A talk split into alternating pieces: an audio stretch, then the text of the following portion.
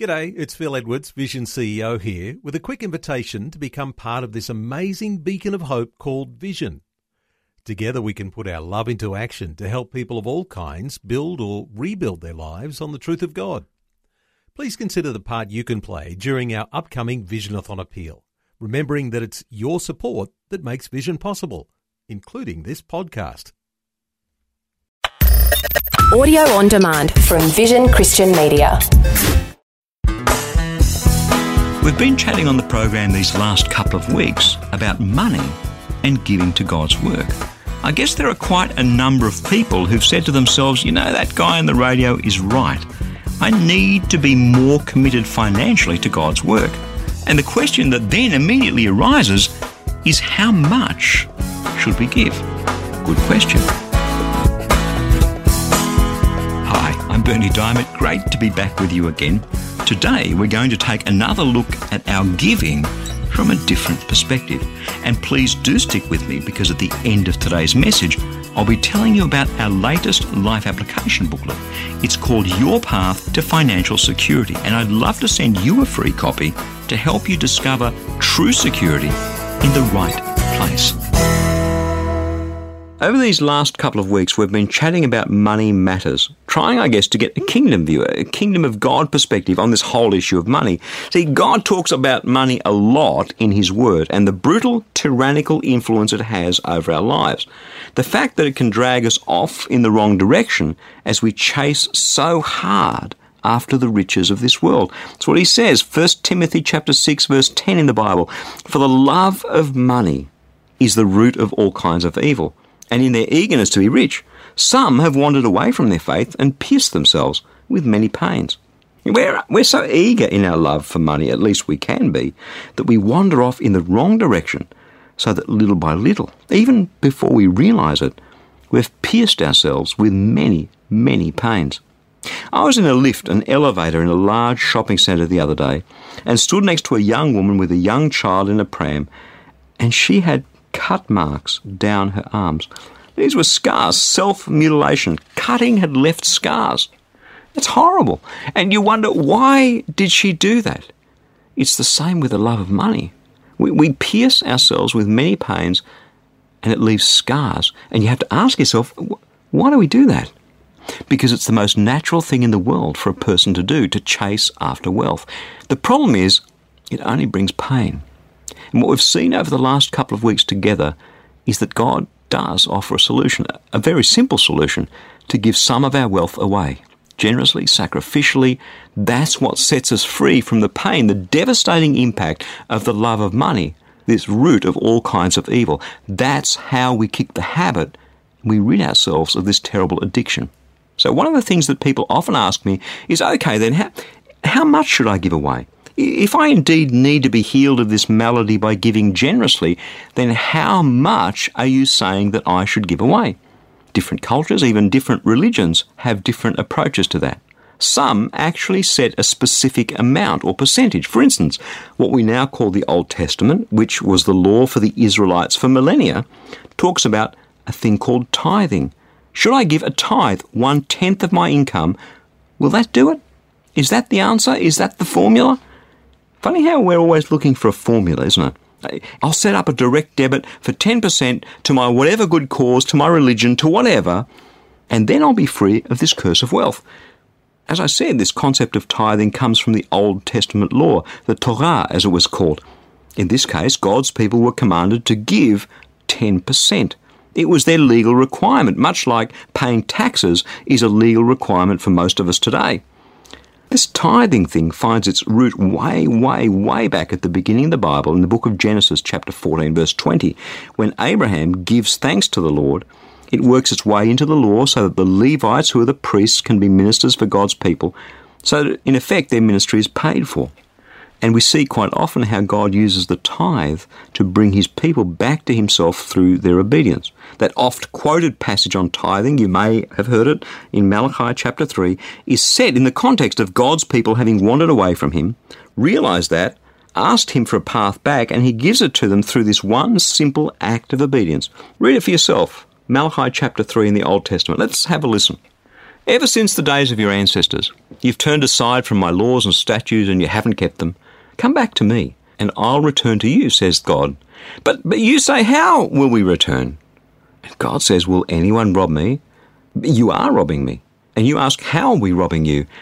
My answer is in your tithes and offerings. You're cursed with a curse, for you are robbing me, the whole nation of you. Bring the full tithe in the storehouse, so that there may be food in my house, and thus put me to the test, says the Lord of hosts. See if I will not open the windows of heaven for you, and pour down for you an overflowing blessing. You see here how God, through this one command in that law, is giving them a solution to wandering off from Him. I wonder if it isn't a solution for someone today. But the tithe, the giving of one tenth, is no longer a legal requirement for anyone who doesn't come under that law. And that's me and that's you. I mean, the good thing about one tenth is that typically it represents a fair chunk of our discretionary expenditure. We all have bills. We all have to have somewhere to live rent, mortgage, food, clothing, all those things. They consume for most of us most of our income. What's left is the money that we use for discretionary expenditure. You give away one tenth of your household income to God and it restricts your discretionary expenditure. It's a significant sacrifice. And I have to tell you, it certainly played a big role in changing my heart, softening many a heart, opening people's hearts up to the need and the suffering that's going on around them that they could play a part in alleviating. Remember, that's what this is all about. You don't change your heart by following a bunch of rules. Do this, do that. Your heart gets changed when you set off on a journey with your eyes open to the hurt and the need that's around you. Your heart changes when something you have given freely and sacrificially has an impact and makes a difference in someone else's life. Come on, that's how hearts get changed, don't they? There's a guy by the name of James L. Kraft. Uh, he's a Canadian. He was the founder of the Kraft Phoenix Cheese Corporation. Now we know it as the global Kraft food empire. Still a household name in many parts of the world today. Well, he was well known as a generous giver. This is what he had to say when he was asked whether he believed in tithing. He said, No, no, not at all. Although I guess it's not a bad place to start. If someone is looking to honour God, how much should they give? Have a listen. Paul's asking the Corinthians to contribute to his ministry. It's a fundraising letter, if you will. At least this chapter is. In 2 Corinthians chapter 8 verse 1. We want you to know, brothers and sisters, about the grace of God that has been granted to the churches of Macedonia. For during a severe ordeal of affliction, their abundant joy and their extreme poverty have overflowed in a wealth of generosity on their part. For as I can testify, they voluntarily gave according to their means and even beyond their means, begging us earnestly for the privilege of sharing in this ministry to the saints.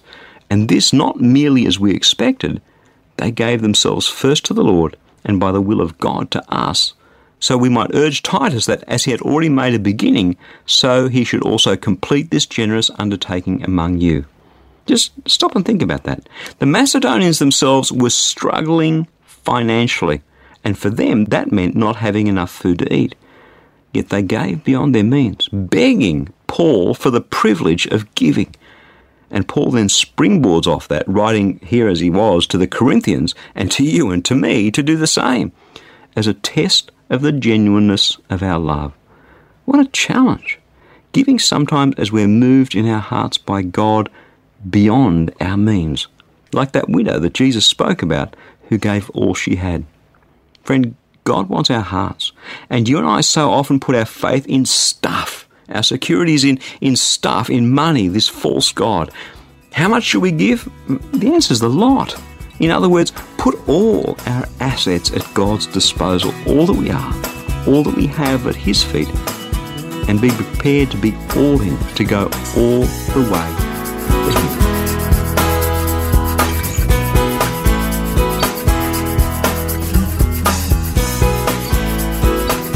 truth is that money is a great servant but a brutal master. Perhaps that's why so many people struggle with their attitude towards money. But let me tell you something God wants you to find financial security in the right place. And that's why I'd love to send you a free copy of our latest life application booklet. It's called Your Path to Financial Security, and it's full of life changing practical Bible teaching to help you discover true security, like I said, in the right place. You can request your free copy right now. Either stop by at ChristianityWorks.com or give us a call toll free on 1300 722 415 and we'll send your booklet straight out to you in the post. Again, that's ChristianityWorks.com or 1300 722 415. Hey, thanks so much for joining me. I'm Berni Dymet. Catch you again, same time tomorrow, with a different perspective.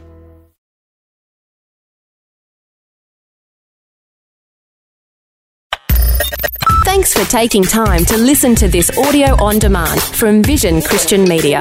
To find out more about us, go to vision.org.au.